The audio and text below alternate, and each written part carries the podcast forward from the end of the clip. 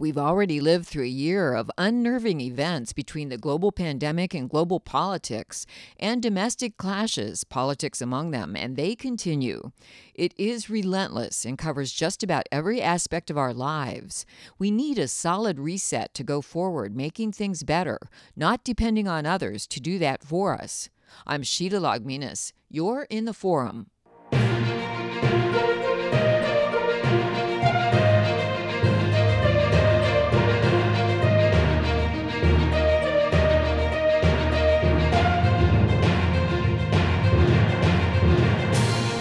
Public attention is focusing more and more these days on big claims of wrongdoing by individuals or whole classes of them, without a search for evidence to ground them in or proof that these claims are remotely true.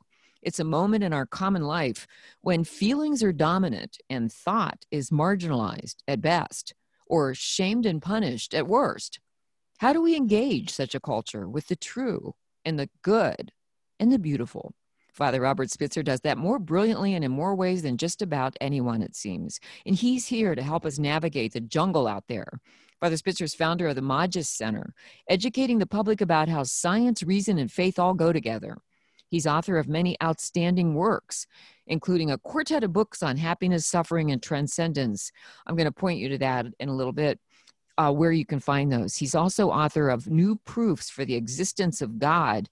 Everyone's going to want to read that. And Father Spitzer has a new trilogy out now called, uh, uh, called Out of Darkness trilogy. And the latest volume of that, just out, is titled Escape from Evil's Darkness The Light of Christ in the Church, Spiritual Conversion, and Moral Conversion. And to point to where you can find all this, he's te- te- uh, teacher and creator behind crediblecatholic.com, where you can find all of these materials and answers to questions on faith, reason, and science absolutely free at that online site. Father Spitzer, welcome back. Thanks so much, Sheila. Always great to be with you. It's always great to have you in, Father. I don't know how you do it all. Uh, you write so much, you turn out so many materials, and then you turn up everywhere someone asks you to talk. so, uh, I, I, I'm delighted to be able to do that again. And I've been going through a couple of your books before we get to the brand new one in this wonderful trilogy, Escape from Evil's Darkness. It, the, the, the fact that um, well, actually, let's start with that because in the introduction to that, Father, you say that you say that religious and spiritual conversion and moral conversion um, are essential to our battle with evil and our progress in appropriating and living and living ever deeper authenticity and love. And you know, I marked that, Father, that religious and spiritual conversion and moral conversion are essential to our battle with evil. I underline that because I noted thought to self, we have to recognize evil to do battle with it when you say we're doing battle with evil and in your prior two of your prior books i've noted the soul's upward yearning and um, what's this one i've got them all over my desk finding true happiness yeah. you note that people really kind of have a harder time with that these days because they deny the, the sense of the transcendent and mm-hmm. they just in denying all transcendence then how are they how are they able to live an ethical life and you point out that they can't the loss of transcendence in our culture one of the things it leads to is a decline in more in ethical motivation so how do we do battle with evil if, if we can't recognize it as a culture yeah, that's uh, it's really difficult uh, to do that. In fact, uh, we've got two strikes against us. Not only do we deny the existence of spiritual evil or even the, the principle of of uh, you know evil as the uh, opposition to good and that there are really objectively evil things out there. We also uh, we deny transcendence and we deny god so we pretty much are uh, uh, cutting off not only our feet and uh, and legs we're cutting off our arms and trying to fight without any limbs at all and so um, I would say uh, that means that we're probably going to continue to go down uh, a road not only of uh, religious decline, but ethical decline. And that certainly, I mean, the Gallup polls uh, certainly show that. I mean, uh, I think we were up to the point where most Americans evaluated um, America's moral um, uh, sensibility as poor. 49% of Americans thought that uh, that uh, America's uh, values um, were poor. Uh, I think it was another 30 some odd percent thought they were fair. Uh, only 1% thought it was excellent. And I think it was something like 13% or something thought it was good. I mean, wow. that's it. That pretty much says it all. I mean, across the board, we think we're pretty much morally reprehensible. That's great. That's great. And so, um, you know, uh, when you really look at it, you know, we do have a problem, and uh, the problem's going to continue so long as we keep denying the sensibility, to, you know, of objective norms. Because if you if you objective uh, moral norms and and uh, objective evils, if you start denying those things, there's no incentive to convert. There's mm-hmm. nothing move away from.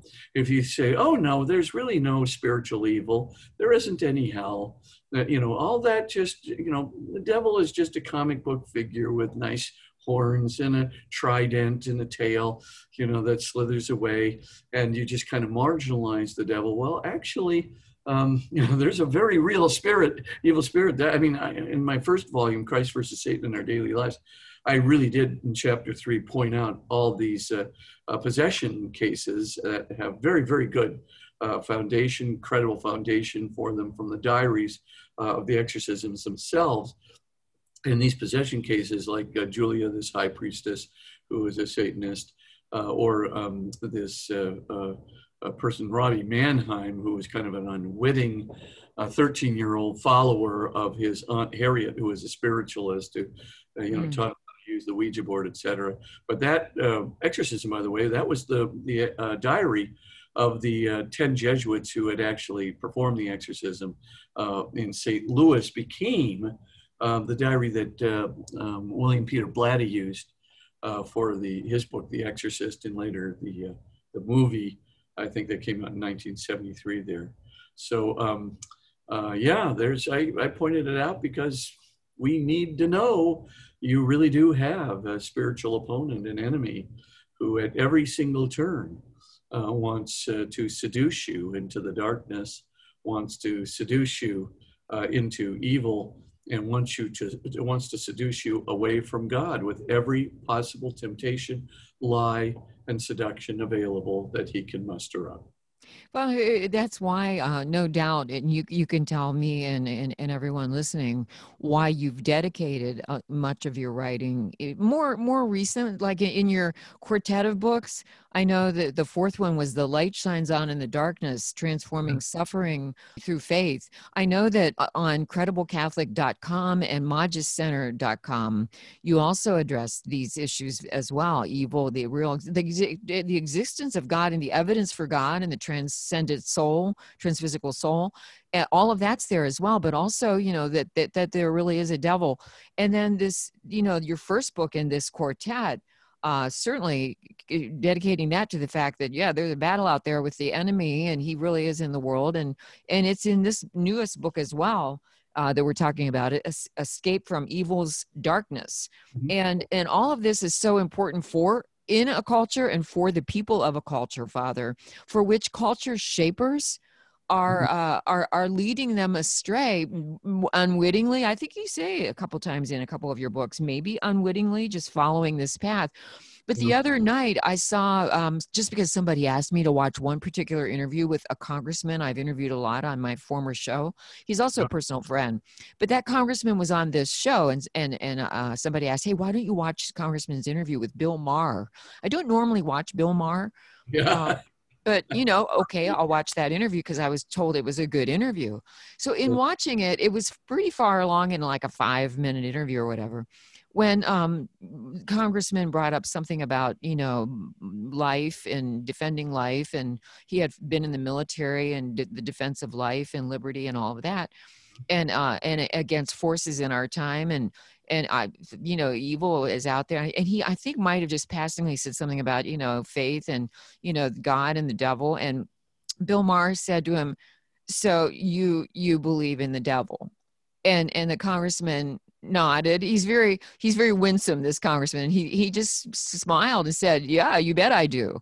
And uh, and Bill Maher said something to the effect of, "Oh well, that's a problem right there." And then he moved on to another t- uh, subject. And I thought, you know, you're telling your followers and culture, you know, followers that you culture shaper that you might be to some people don't believe in the devil when people are a little bit ridiculed who do so mm-hmm. father these days we know how many people are afraid to push back against these kind of ideas because they're going to be ridiculed at best uh, bullied at worst and uh, and yet you're reintroducing the fact that oh yeah he exists and I'll, I'll give you a whole lot of scientific stuff that should you know give you a few chills yeah, well, that's right. I think um, if you don't know who your enemy is, you're not, uh, and you don't tell people who their spiritual enemy is and the kind of power he has, the kinds of capacity for seduction and lies that he has.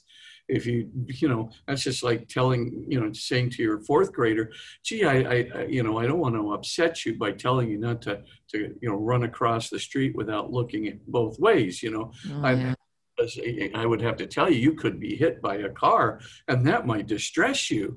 So, yeah, I figured we better start getting this out here because the devil is not only real in our personal lives, he's real in our cultural lives. And not only that, but um, if, if we don't do uh, you know something to stop him from influencing other people our best friends our family members if if we uh, uh, uh you know, wind up being almost powerless uh, to, you know, let our friends go into the darkness, uh, let our friends go into that sense of, uh, of evil and belief that as they're following this way of perdition instead of the way of Jesus Christ, that they're not going to do any harm to themselves my gosh, you know, I mean, uh, if you really know how the devil latches on and how he can basically just not only latch on, but pull you deeper and pull you deeper to the point where you almost cannot resist anymore. Of course, you can always resist even at the last minute, but it'll take a gargantuan effort if, you know, throughout your entire life, you have been, as it were, his friend, his mm. colleague his supporter and help to introduce him to so many of your friends and and uh, so forth and so on. Um, yeah, it's hard to, to draw away. In fact, uh, you know, the satanic priestess Julia, um, this is one of the cases that uh, Dr. Richard Gallagher, who's such a, uh, you know, he's a psychiatrist that did the, the exorcisms for many, many, um, you know, possessions uh, that were there in the Northeast. Uh, he wrote a book recently called Demonic Foes um, that is, well, it's worth reading if you uh, want a few um, interesting evenings of, uh, of uh, nightmares. But um, he's, mm. he's uh, basically um, uh, written this book, but Julia never did come around. She didn't finish the exorcism. she canceled out. And the reason I, I bring it out in my book is because, you know, there she was, a satanic high priestess. She was so deep into it that um, it was, you know, even though she knew she was in for trouble, even though she knew who she was dealing with and how, how dark Satan was and the kinds of powers that she had and the kinds of, you know, curses that she had cast and the terrible things she had done. And they were very terrible indeed. I mean, in, including, you know, providing uh, you know, um, uh, you know, aborted fetuses for sacrifices. Oh my gosh. Oh yeah, so she had uh, uh, she basically tried to turn turn her, her life around, uh, but at the end she did not complete uh, the exorcisms. So uh, she may have died of cancer, or maybe she's still alive, but she mm didn't go through with it. So the, the the the lesson is, you know, if you if you partner up with this uh, devil for a long, long time, it's very, very difficult, challenging indeed, to turn your back on him. Um, you know, after uh, you've got the debt uh, sheet, uh, you know, all the way down to the floor. Yeah, so if I, well, and that's what happens. So, isn't the first thing the devil wants in people is to not believe in him? That uh, would be the number one thing, and according to most saints, and certainly uh, that wonderful uh, um, C.S. Lewis's, you know, wonderful book there, the Screwtape Letters, very humorous indeed. But on the other hand, um, very serious indeed. And, you know, that one place where, uh, you know, um, uh, the, the devil is actually uh, telling, there's a kind of an experienced devil named uh, Wormwood, and uh, he's, uh, I mean, um, um, Screwtape, and he's counseling his nephew Wormwood about how to be a better tempter and so forth.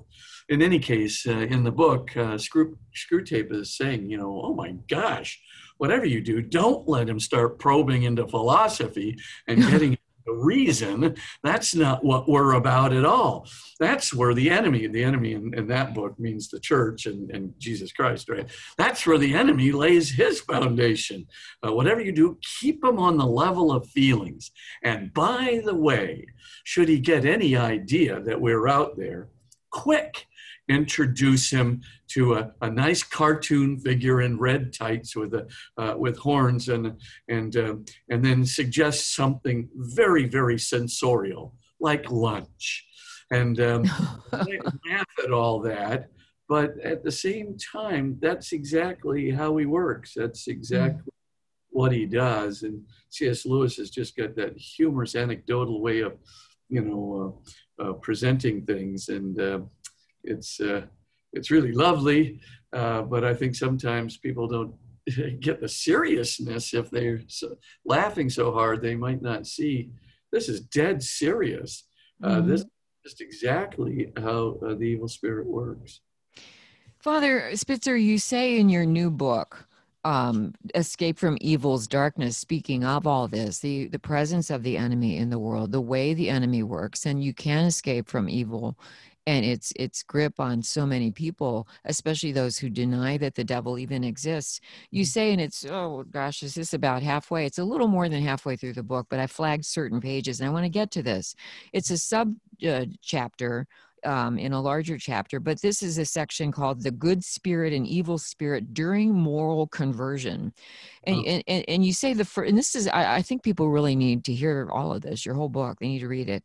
The firm resolve, you write, to resist temptation in all its forms, whether it originates in us or through a malevolent spiritual power and people are going, yikes, uh, is central to moral conversion and the subsequent deepening of spiritual conversion.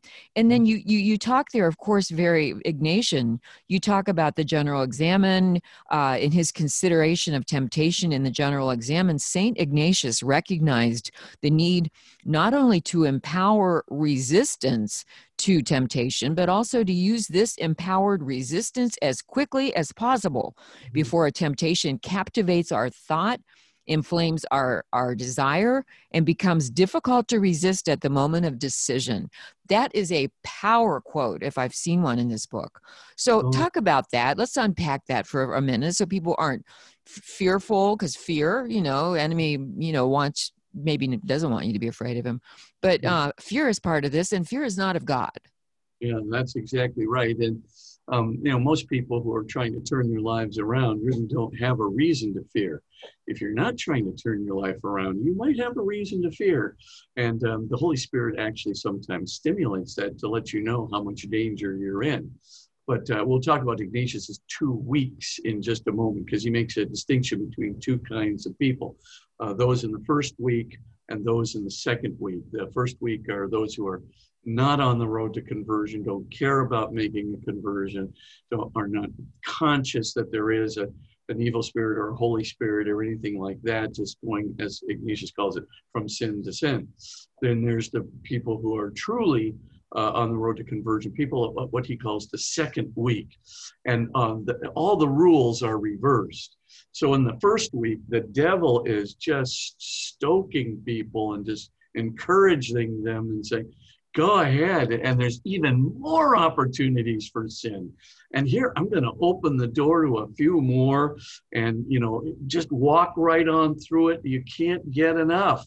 And, um, and so the devil is basically providing opportunities opening doors trying to you know encourage people sending temptations right into their consciousness et cetera et cetera that's in the first week, the person who's not converted. And the Holy Spirit, though, is what is he doing? He's trying to incite fear, emptiness, alienation, loneliness, guilt, right? In other words, he's trying to, as Ignatius would put it, make your conscience bite you. In other words, he's hmm. trying to say, you know, hey, you know, you better watch out. You're going into the darkness. And not only that, um, you know, this guy's got malevolent intent towards you, even though he right now is giving you opportunities to to be a success in this world and he's giving you opportunities to um, you know, sin to your heart's content right you say to yourself wow this what could be better but just know that he is malevolent. And so every once in a while it's not just that you feel the emptiness alienation loneliness guilt etc uh, you also feel the shudder you know that that sense of horror. You know when we watch a ghost the film you know that's really successful. Or we you know we hear a ghost story where you know the the person involved in the story is truly malevolent and cruel and vicious and empty and dark right? You know the, the there's compassionless eyes the, the empty eyes where we get that sense of horror. And horror is very different from fear. Um, you know, fear, it would be, you know, the car is careening down the hill at me and I see the car coming. And so my heart rate goes up. I get, you know, flush in my face with the, the, the rush of the adrenaline and, and, and I, you know, move off to the side. Whereas uh, with respect to horror, it's the exact opposite you hear that ghost story and you are so horrified or that the character in the story is so evil that all the blood just drains from you instead of flush red you just turn ashen white mm-hmm. or ashen to white to you know cold and of course your blood runs cold and you feel that sort of creepiness um, you know, uh, that that shudder, that that that sense of evil is present, a darkness that can take me over, that's compassionless, where there's there's no, you know, uh, uh, I'm in I'm encountering this being of no light or compassion. That's a very different thing. And so the Holy Spirit's trying to, he's not trying to make you feel miserable. The Holy Spirit's just giving you warnings mm-hmm. of what the devil will do to you when he gets hold of you. Of course, when he's trying to seduce you. Of course, when he's trying to deceive you. Of course, when he's trying to tempt you. He's not going to make you feel horrible. He's going to be very encouraging. They're there now. We can take you one step further. What the heck? You're free. You know, and of course, that is the, the code of our culture. Are yeah. you wondering where it came from? But that's his code. That's his announcement. You're free. You can do anything you want. Liberate yourself. Why hold yourself down to all these constraints? You owe it to yourself. You deserve it. Right? So there's that idea. Uh, you can hear the call of the devil. And of course, it's our cultural call. You owe it to yourself. You deserve it. You know, you are just you. You're so you. And so, of course, the, we hear the uh, uh, the call, and um, the person in the first week doesn't recognize this as a spiritual enemy. So Holy Spirit has to kind of come in there and just say, you know, the consequences of what you're doing. Here's what it feels like when you put yourself under His power, and of course, the person doesn't like it as Ignatius says, their their you know their conscience is biting them, and they go, I don't know why I feel kind of this listlessness, this emptiness, and alienation. I got all the opportunities I want. I can do all eight deadly sins on a regular basis with ever greater greater intensities. What could be better? Yet at the same time, the feeling of alienation and emptiness, loneliness, guilt, and even that sense of evil and the shudder of horror, you know, is increasing in intensity. And so, uh, um, you know, of course, that person is always on the verge of despair, always on the verge of darkness. We're not talking about a clinical depression here. We're talking about you know, an admixture of real evil along with it. Now, then all of a sudden, let's suppose the guy goes, this is frightening. Oh hmm. my gosh, I, I got to get out of this mode. And, and, and, then he starts turning around, or she starts turning around. She goes, uh, You know, um, I, I'm, I'm literally going down the road to perdition. I, I'm literally I think I'm following an, an evil spirit. I think, gosh, maybe I'm getting a sense of hell and, and the sense of guilt, the, the true loneliness of being separated from God starts clicking in. And then God, the Holy Spirit, the minute you start thinking that, the Holy Spirit is going to rush in, put a little a voice in the back of your head, right in the back of your mind, and the voice is going to be saying, "Okay, Spitzer, you know, uh, go into that church," or "Okay, Spitzer, turn your life around." Spitzer, right now, you you you got to get back to confession. Confession's the only way, uh, you know, to to turn your life around in an absolute way, or whatever the case may be. Right? He's mm-hmm. coming in and you're getting this little thought in the back of your mind but it's combining up with the alienation loneliness emptiness etc so you've got this kind of double thing going on. Then the dreams start to happen. And in the dream you, might feel like you know wow a safe is dropping on me or so i don't know you know. You might feel like some kind of uh, you know a sense of doom or you might even have a, a sense of doom mi- mixed in with a sense of guilt uh, you know, the Blessed Virgin Mary might even be present, uh, you know, crying or something of that nature, or you know, Christ might be, you know, uh, you know, there, a pleading almost, uh, in a sense, in the dream, and you wake up and you go, oh, you know, I call it the three o'clock wake up call, right, where you know people are starting to have it, and and some people obviously are going to respond. They're mm-hmm. going to absolutely respond, and some people are going to get absolutely intransigent. They're not going to let anything like that, you know, bug them. I know what I'll do. I'll just take another dose of drugs, and I'll just, uh, you know, like uh, I'll watch another episode of Ice Station Zebra. I don't know, right? You know, so the, the point, of course, is, is you know, you you are distracting yourself. You're mm-hmm. going. Mm. Trips, you're doing skydiving, you're taking the drugs, you're drinking your Chateau Margaux and your Mercedes, but you're on the verge of despair the entire time. You can't make it go away. It just persists. And of course, it's the separation from God that's just causing this sense of loneliness. We, we can't be unlonely without God. We can't be at home in ourselves, let alone at home in the totality, without being at home with God, right? And so we're alienated, we're empty, and you know, you're shaving there in the mirror, and, and as you're shaving and or fixing your hair in the mirror, you know, et cetera, et cetera, uh, you're looking at yourself, and nothing is coming back at you from the mirror you mm. feel a sense of deep emptiness, a, oh, a vapidity, you know, a vapidness that's just, just infecting you from within. You go, I've got no substance. No, there's, there's nothing to me. There's no hope for me. There's no contact. You look around the world outside of you and go, it's bleak, it's dark, it's cold, it's empty. It's, you know, and all of a sudden you, you got to make a move. You know, mm who's going to live like this? And so, of course, if you uh, if you decide I'm going to put my faith in uh, more sensual pleasure, more drugs, more um, you know ego uh, comparative identity, more um, success, more money. Well, you follow your master, yeah. and of course that master is the evil one. But let's suppose you say, "No, I'm I'm not doing that. I, I, I'm going to go back to church. I'm going to get over to confession." Well, of course, people who are really turn around in their life, they go to confession you know, a lot of them, of course, are still dealing with residual effects of the evil spirit because the evil spirit try and pull them back in so fast. I mean, he's at your elbow the minute that word confession comes into your mind and goes, oh, no, you don't need to do anything extreme like that. Besides, of course, no one has the right to forgive sins. That belongs to God. You could do it with God all by yourself if you really wanted to, etc. So you get the, the, the key point. But the, the, the point is, is let's suppose the guy just says, no, uh, I better get to confession. I better start going to church again. I got to change my life around. I got to. Then all of a sudden, the Holy Spirit now has different tactics.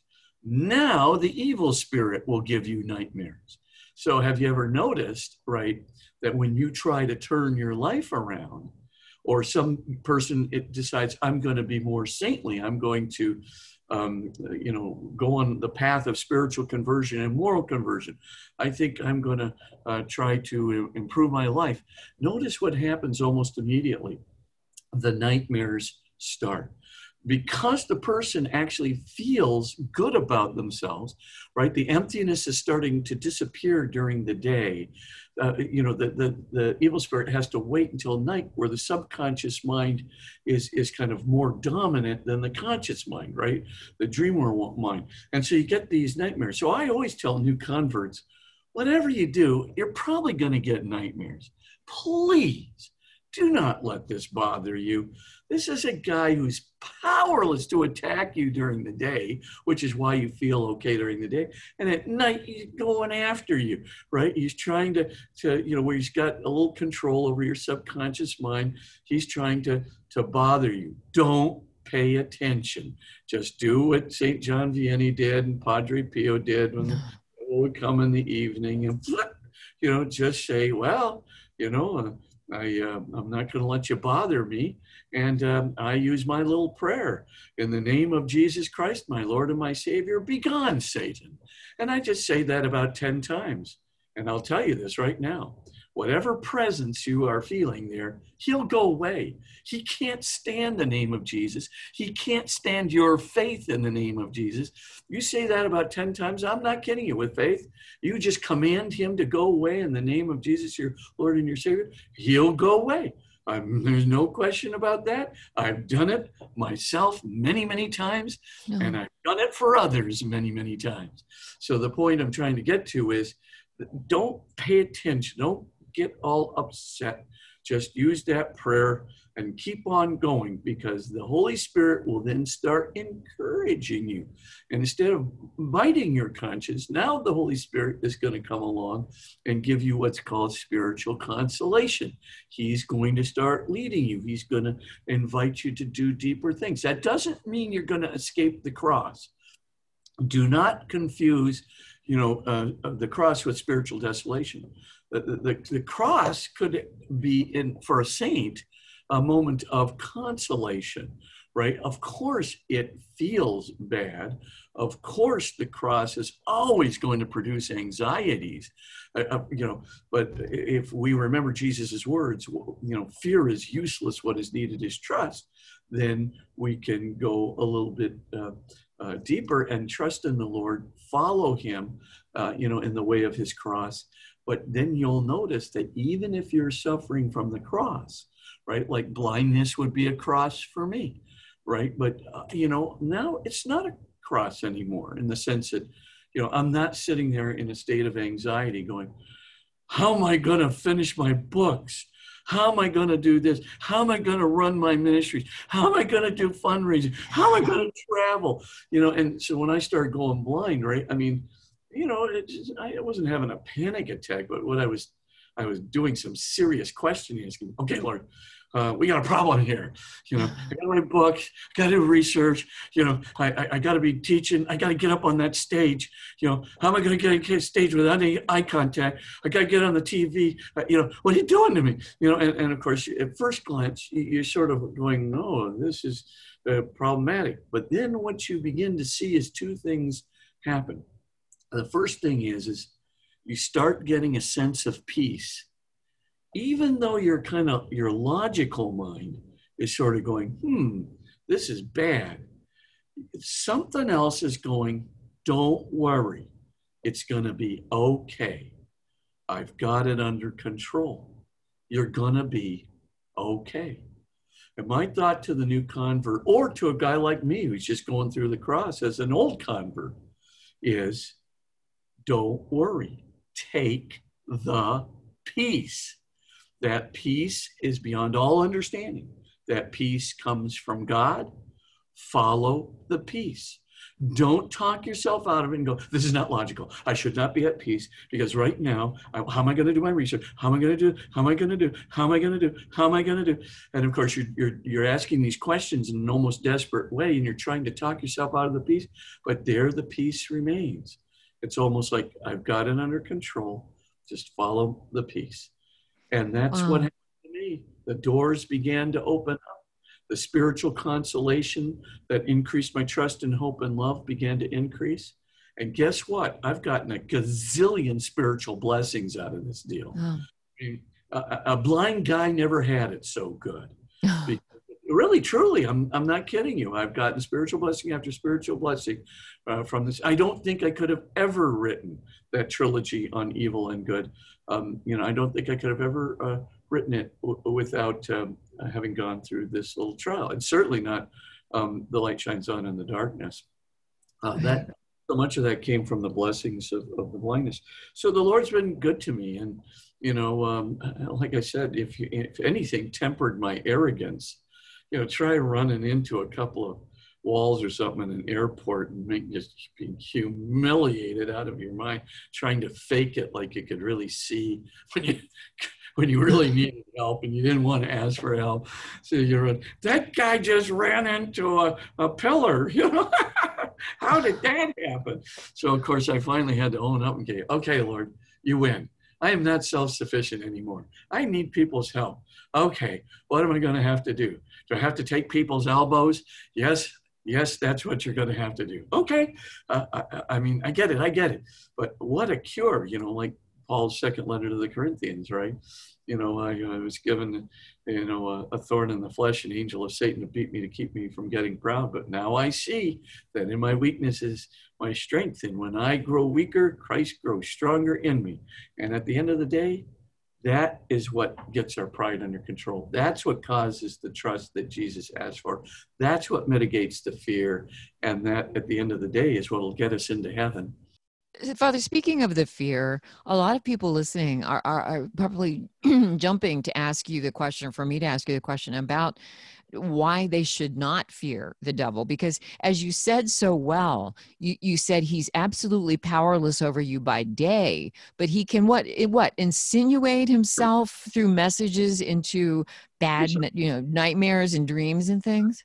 Sure absolutely but you know the point about fear is if you're in the first week uh, what i was trying to explain if you're in the first week which means you're you're kind of not on the path to conversion mm-hmm.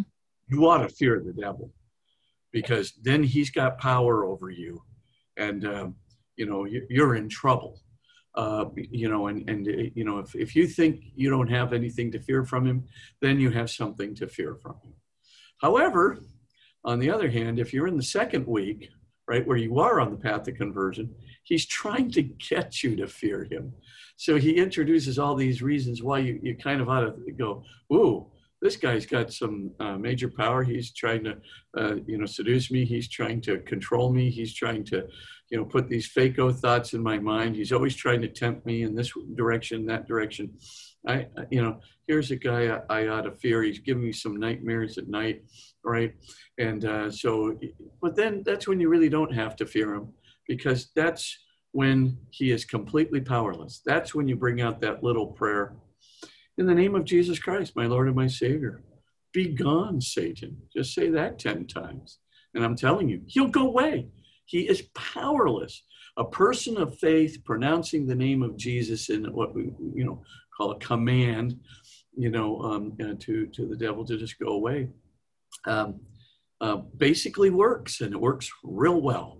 So um, my thought is uh, you really don't have to fear a guy who's powerless before the name of Jesus who you put your faith in. It, this is that's really important for people to understand because you, you you say in the book and you make it clear throughout that you know the more the closer our walk with the lord the, the further we progress toward conversion. You say the evil one intensifies his efforts to make us fall into one or more of the deadly sins precisely because our initial successes at spiritual and moral conversion make us his adversary so yeah. um so he he goes after you know he wants to give people dark intentions open them up to uh you know his um inspiration if you will instead of the inspiration and will of the holy spirit father i think one indicator you've noted and it's an important one for people to to know is that when they have peace that is always from the spirit the holy spirit when they distinctly do not when they have fear when they are unsettled when they have angst when they have all these reasons why they need as you said you you listed a number of distractions when they have great need of distraction then then that's the enemy wants that. Mm-hmm. and so what what do they do in that moment when you're sort of on the path but you realize oh my gosh there are all these hardships on this path. And as you said the devil doesn't want that. So uh, introduces all these other things distractions and oh no don't go there. Life was so much better before i started this. Maybe this is you know really not uh, true because why would i be having these problems and so, what, well, you just gave us that prayer, very short and, and invoking the name of Jesus Christ. But, mm-hmm. but prayer, talk about that as, as a really powerful, powerful tool of, not just tool, um, part of your conversion has to be prayer, steady prayer, faithful prayer. And as you said, even if you just have to put your head down and keep going forward, don't worry about uh, the power of the enemy because he has none over you, Father, right? If you resist. Yeah, and I mean the first thing is you know struggle against temptation, and yeah. uh, you said Sheila is very true. Um, if you start making progress in the spiritual life, uh, you can be sure the temptations are going to intensify. So he's going to go, he, believe me, the devil knows your history. So he's going to say, okay, what was bothering Spitzer previously? And so he's going to say, aha, this deadly sin, this deadly sin, and this deadly sin okay, I'm just going to work on those babies and I'm not just going to work on one of them. I'm going to work on this one. Once he starts battling me here, I'm going to zip over here and you know and you know get him battling here, and then zip back over here. So you can you can be sure he's going to do a little combat with you, but it's like um, you know watching the Princess Bride and watching that dueling that's going on between uh, you know the hero and uh, Inigo Montoya. You know the, they're they're dueling and dueling and dueling, and it's okay. I mean, struggle is okay to struggle against sin, even though you feel like, gosh, I'm being tempted right, left, and center here. Temptation is not a sin. Jesus Christ was tempted. Everybody uh, is, is tempted. So um, uh, uh, temptation's not the sin. Uh, our purpose is to struggle against it. And I mean, look at all those Hieronymus Bosch paintings of St. Anthony in the desert, right? The mm-hmm. poor guy's being tempted right and left and left and right. And, uh, and uh, of course, he's, he's an absolute enemy of Satan at this juncture. So uh, Satan's going to, you know, full on uh, tempt him. And, and uh, obviously, if the full-on tempting, if you if you're successfully struggling against it, like okay, you say, well, this I was I gave into that temptation for a couple of seconds. So, you got out of it. You mm got out of it. You're moving back in with the Lord. That's good. If you struggle, you have a momentary lapse. You come back. You don't do anything serious. You just kind of you're kind of beginning to entertain the thought in your mind or whatever it is uh, that, that's occurring to you, uh, you can get back on track very, very quickly. And over the course of time, you do get back on track very, very quickly. And your struggles are successful. And so, you know, obviously the devil has to come at you with a different tack, right? Mm. So he goes, all right, uh, Spitzer's making progress.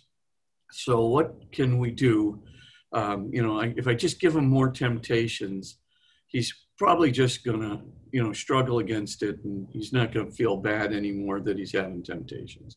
So I'm to come as an angel of light. So, in mm. other words, St. Paul's words, right? The devil comes disguised, appearing as an angel of light, a good angel, an angel with pious suggestions. Spitzer, you know those eight deadly sins? You know, you are making remarkable progress on them. You know, what God really wants is that you get over those eight deadly sins tomorrow. Just get over them tomorrow.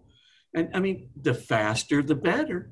The harder, the better, right? The more, mm-hmm. the better. Harder, faster, better, more. That's my call. That's not God's call. That's not the voice of the shepherd.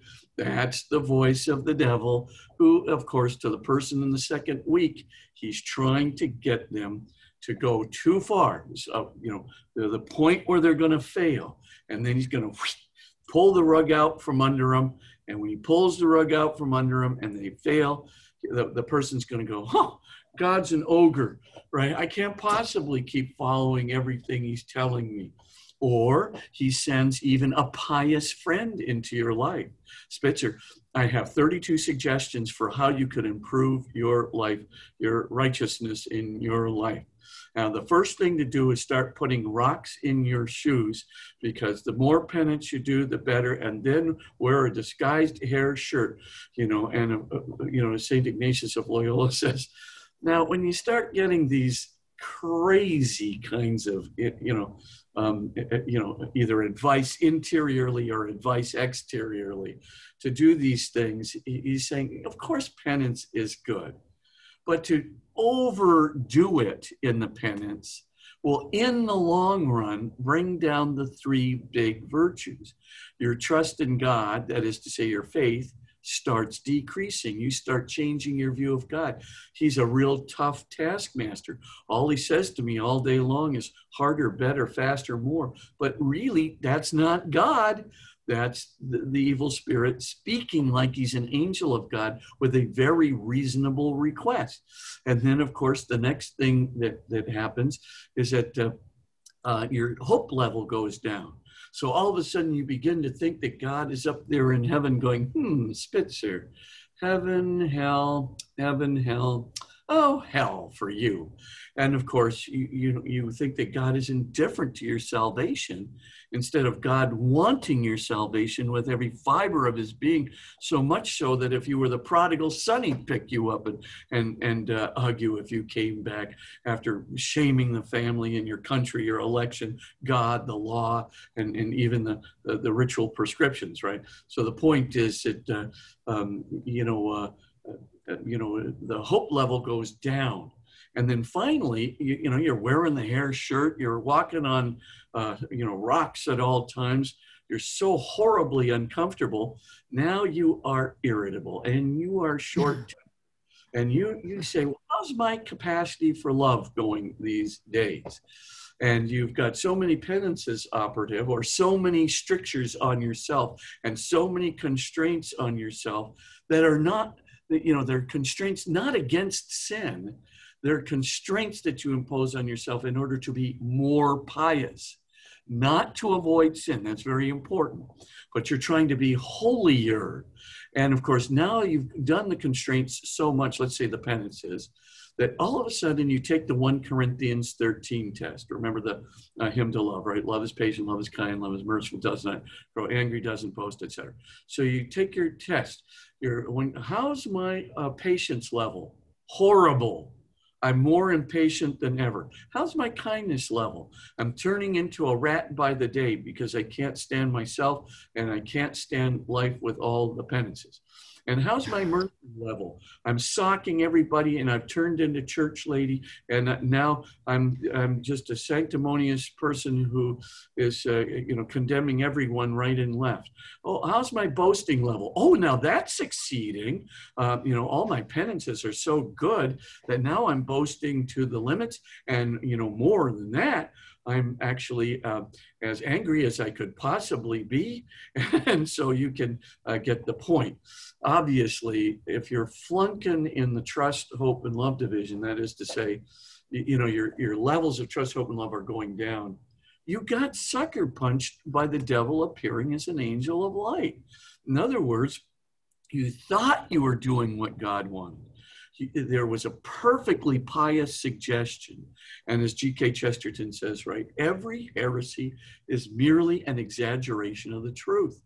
The first thing you got to do when you get a pious suggestion is turn to prudence. If you don't have a spiritual director or someone who's wise in the ways of these things, at least be really prudent and ask one major question what's my trust level like? Do I trust God more or am I trusting God less? Do I hope in my salvation more or am I hoping in my salvation less? Am I do I have a greater capacity to love the 1 Corinthians 13 test or less of a capacity to love, etc. So of course, if I'm flunking in those categories, then something is wrong. Prudence alone should dictate that that seemingly pious suggestion needs to be modified. That maybe I got taken in by the devil appearing as an angel of light. Now, new converts or people who are just really starting on the life of, um, you, you know, of conversion, things like that, they can exaggerate things right? And they, they want, they just so very much want to follow God and do His will. And they're really enamored of trying to do that, that they take things on that are either really almost crazy and that God would never ask, or they take things on which are not right for them now. In mm. other words, timing is totally off. Maybe later they could handle more penances. Maybe later, you know, they can deal with three deadly sins at once, but not now. I mean, now you just got to do what you can do with the most flagrant deadly sin, right? So the the, the point in in in fact is, uh, you know, to, if you can ask a person who's a good spiritual director, has some wisdom, who knows the, the, the rules for discernment of St. Ignatius. There's 14 rules of discernment of spirits and St. Ignatius of Loyola's um, uh, spiritual exercises. And you can just uh, turn to those uh, sometimes and get a little bit of advice. Um, there's a fellow by the name of Father Timothy Gallagher. Oh, yeah. Written a fine book on spiritual discernment that kind of tells you in very good common sense ways how to uh, do these things, not the Spitzerian bloviations with the long sentences. so the, the main thing is, you know, to basically learn that so you can apply prudence to the situation. But yeah, the, the devil will try and convince you that God is a terrible taskmaster, uh, that you'll never be able to satisfy him. He is anything but the prodigal son's father. Rather, you know, he's the angry God or he's the um, you know payback god or you know the whole thing you know the payback god is is the one that you know you something bad happens to you in your life and here you are you know uh, you're just you know kind of more or less starting to go the route of holiness on a deeper level right mm-hmm. and then some cross happens to you could happen for a variety of reasons and of course, the devil capitalizes on it right away. See, God's a payback God. And, and you know, you 30 years ago, when you were trying to get secret information on the stock market to make some extra profits, he's been waiting around 30 years for you now. Now you're a Jesuit. Now you're kind of really spiritual. Like, I've got you now, you know, you're a little wimp and, and, and you're vulnerable. And so, of course, you, you, you go, oh my gosh, you know, why would God do this to me? Um, or, you know, the disgusted God, Spitzer, I have been waiting lo these many years for you to do something significant in your spiritual life. And lo, all the same sins over and over and over again. You disgust me. Now, of course, when you start hearing the words of hatred or mm. Contempt or animus or disgust, that's not the voice of the shepherd. It's the wrong voice. And so you should, you know, a prudent, well versed spiritual person goes, wait a minute, that's not right, right? That person knows this, there's something wrong here. And so that person then will say, boy, I better uh, hold off on this thing that I'm doing, or I, I'm, I'm not, I got to go back to the father of the prodigal son. I just got to go back to the real God that Jesus revealed, not the God of my imagination that might be influenced by the evil spirit. And there's all kinds of other gods, you know, like the Stoic God, you know, that basically is up there going, you know, Spitzer, you know, you're such a wimp. You know, you're constantly coming and, you know, you know, crying before me. I, I can't stand it. You know, buck up and, you know, get with it you know, and you, you look at that, and of course, what's the devil succeeded in doing by putting that imagination into your head? He has succeeded you in turning God into a stoic. He mm-hmm. has, you know, and you turn God into Nietzsche's "What does not kill me makes me stronger." You know, oh. who is not God? It's not the voice of the shepherd. There's something wrong with that voice. So we just got to get our ears or I should say, our, our imaginations tuned to the right voice.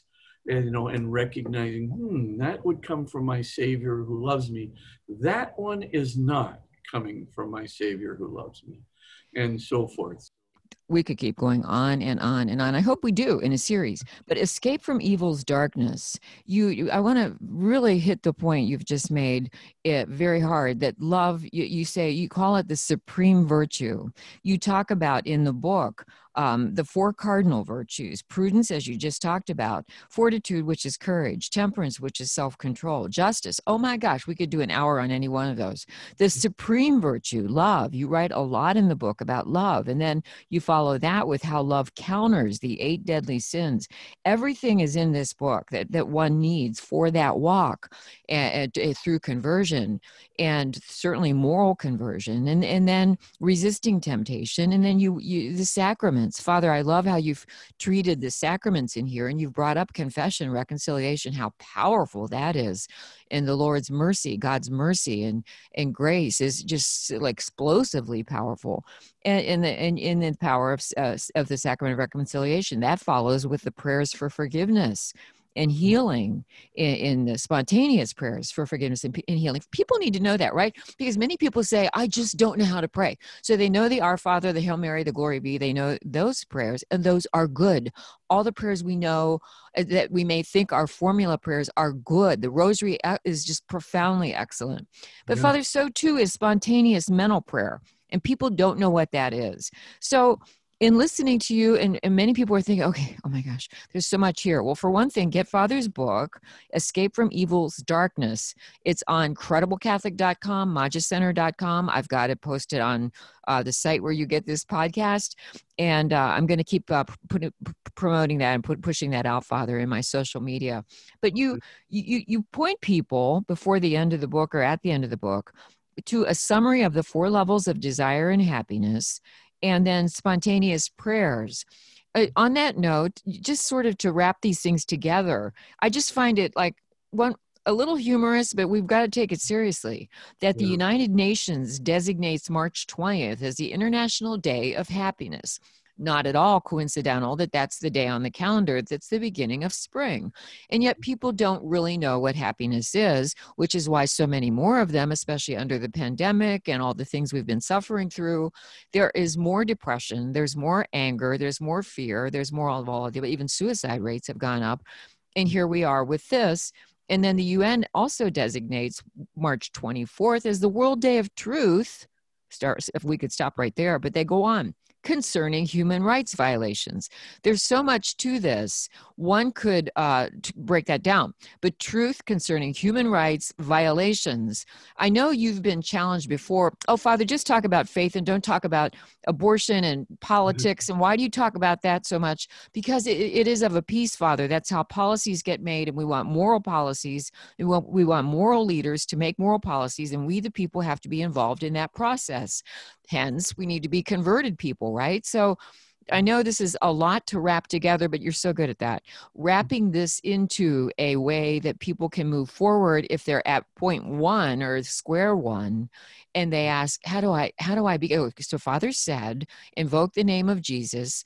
Um, what are some spontaneous prayers other than that you can give people right now, and then the steps they should begin to take? Sure, and you could go to and just to get a whole raft of them, uh, go to magiscenter.com. And then if you just go to the button that says free video and, and article resources, just go to that and just uh, zip over to the article that's called Getting Started on Prayer. I've got a whole list of spontaneous prayers there that you can just Xerox off and start memorizing for yourself. But here are just a few of them uh, that, that might be helpful. For first of all, of course, is help. That's always a good spontaneous prayer, very short, very memorable, which God listens to.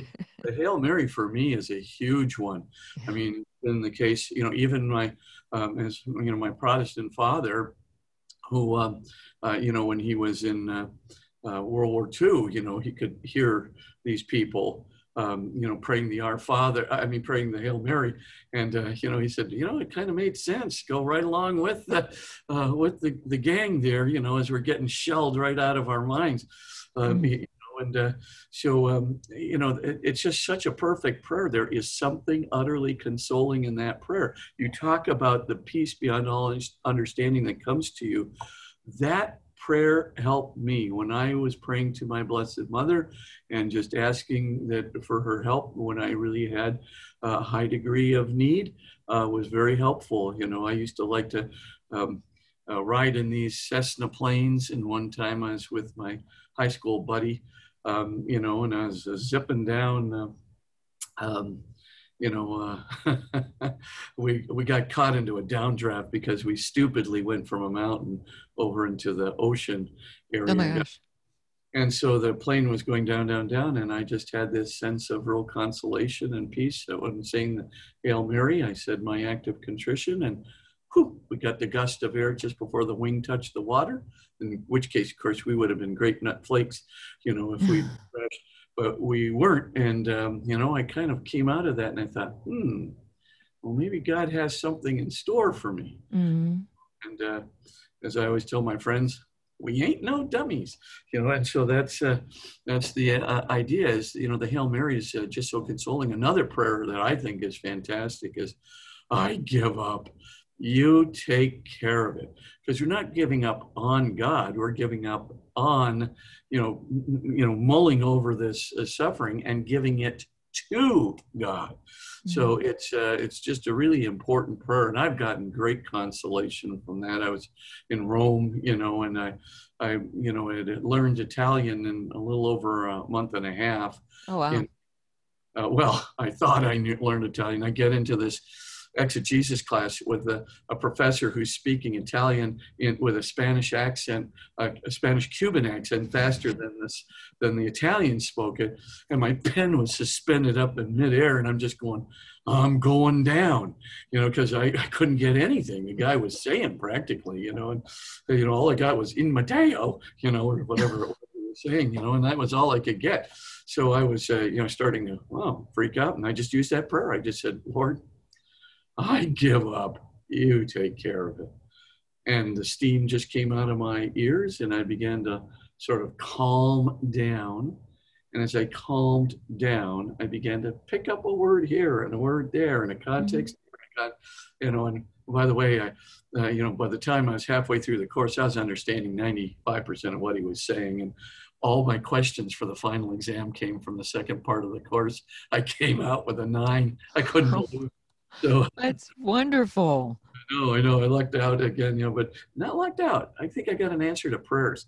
And of course, I've got even ones for when I've done something stupid, you know, and I've done something stupid, I just say, Lord, make good come out of whatever harm I might have caused.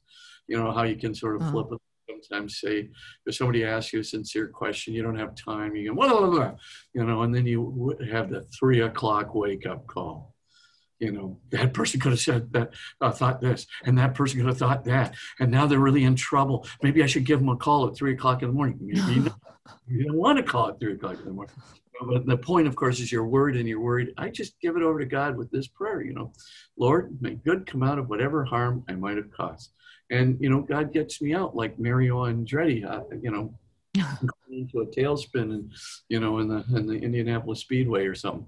So you know i, I you know, it's, it's prayer really works, but the my best one is push back the foreboding, you know, push back the, the blackness, the darkness, push back the depression. And I use my hand with the prayer. I just simply say, Lord, push back the foreboding. Just push back the foreboding. And when I do that, you know, and I push it back and I just, you know, trust in Him and I just say, Lord, if there's somebody who's just plotting something at the present moment to stop me from doing whatever I'm doing, please stop him. It's sort of like the breastplate of uh, of uh, uh St. Patrick, who oh, we're yeah. celebrating you know, isn't that a great prayer? And oh, I the, love the Lorica, the breastplate. Yes. Yeah, it's fantastic. And, um, you know, in that prayer, of course, it's really, you know, Christ above me, Christ before me, Christ behind me, Christ to my left, to my right, etc. And so you're, you're looking at that and, you know, but in a way, just push back the foreboding. That's all you need. You don't need everything. You just need push back the foreboding and he'll work with you. And I'm telling you, uh, you know, history is changing as you're praying this prayer in faith. Things are happening to, to really push back that foreboding. Never for a moment think that your prayers are not answered. The Hail Mary, as I said, is so important. But also, you know, Lord, make optimal resurrection come from this cross one of my favorite ones. Make some good come out of this cross for me for others for the church for the kingdom of god you know just maximize it optimize it. And so um, that's that's another one i use uh, an awful lot but those prayers i'm telling you they're little conduits of grace. They're easy to remember you know you can pull them up right away if you if you're used to using them you can pull it pull them up right away when you really need them and the great part is they're very repetitive. Mm-hmm. easy to remember easy to repeat and then you repeat these prayers a few times with faith. And i'm not kidding they begin to work already. So that's how the lord i think you know that's the first step.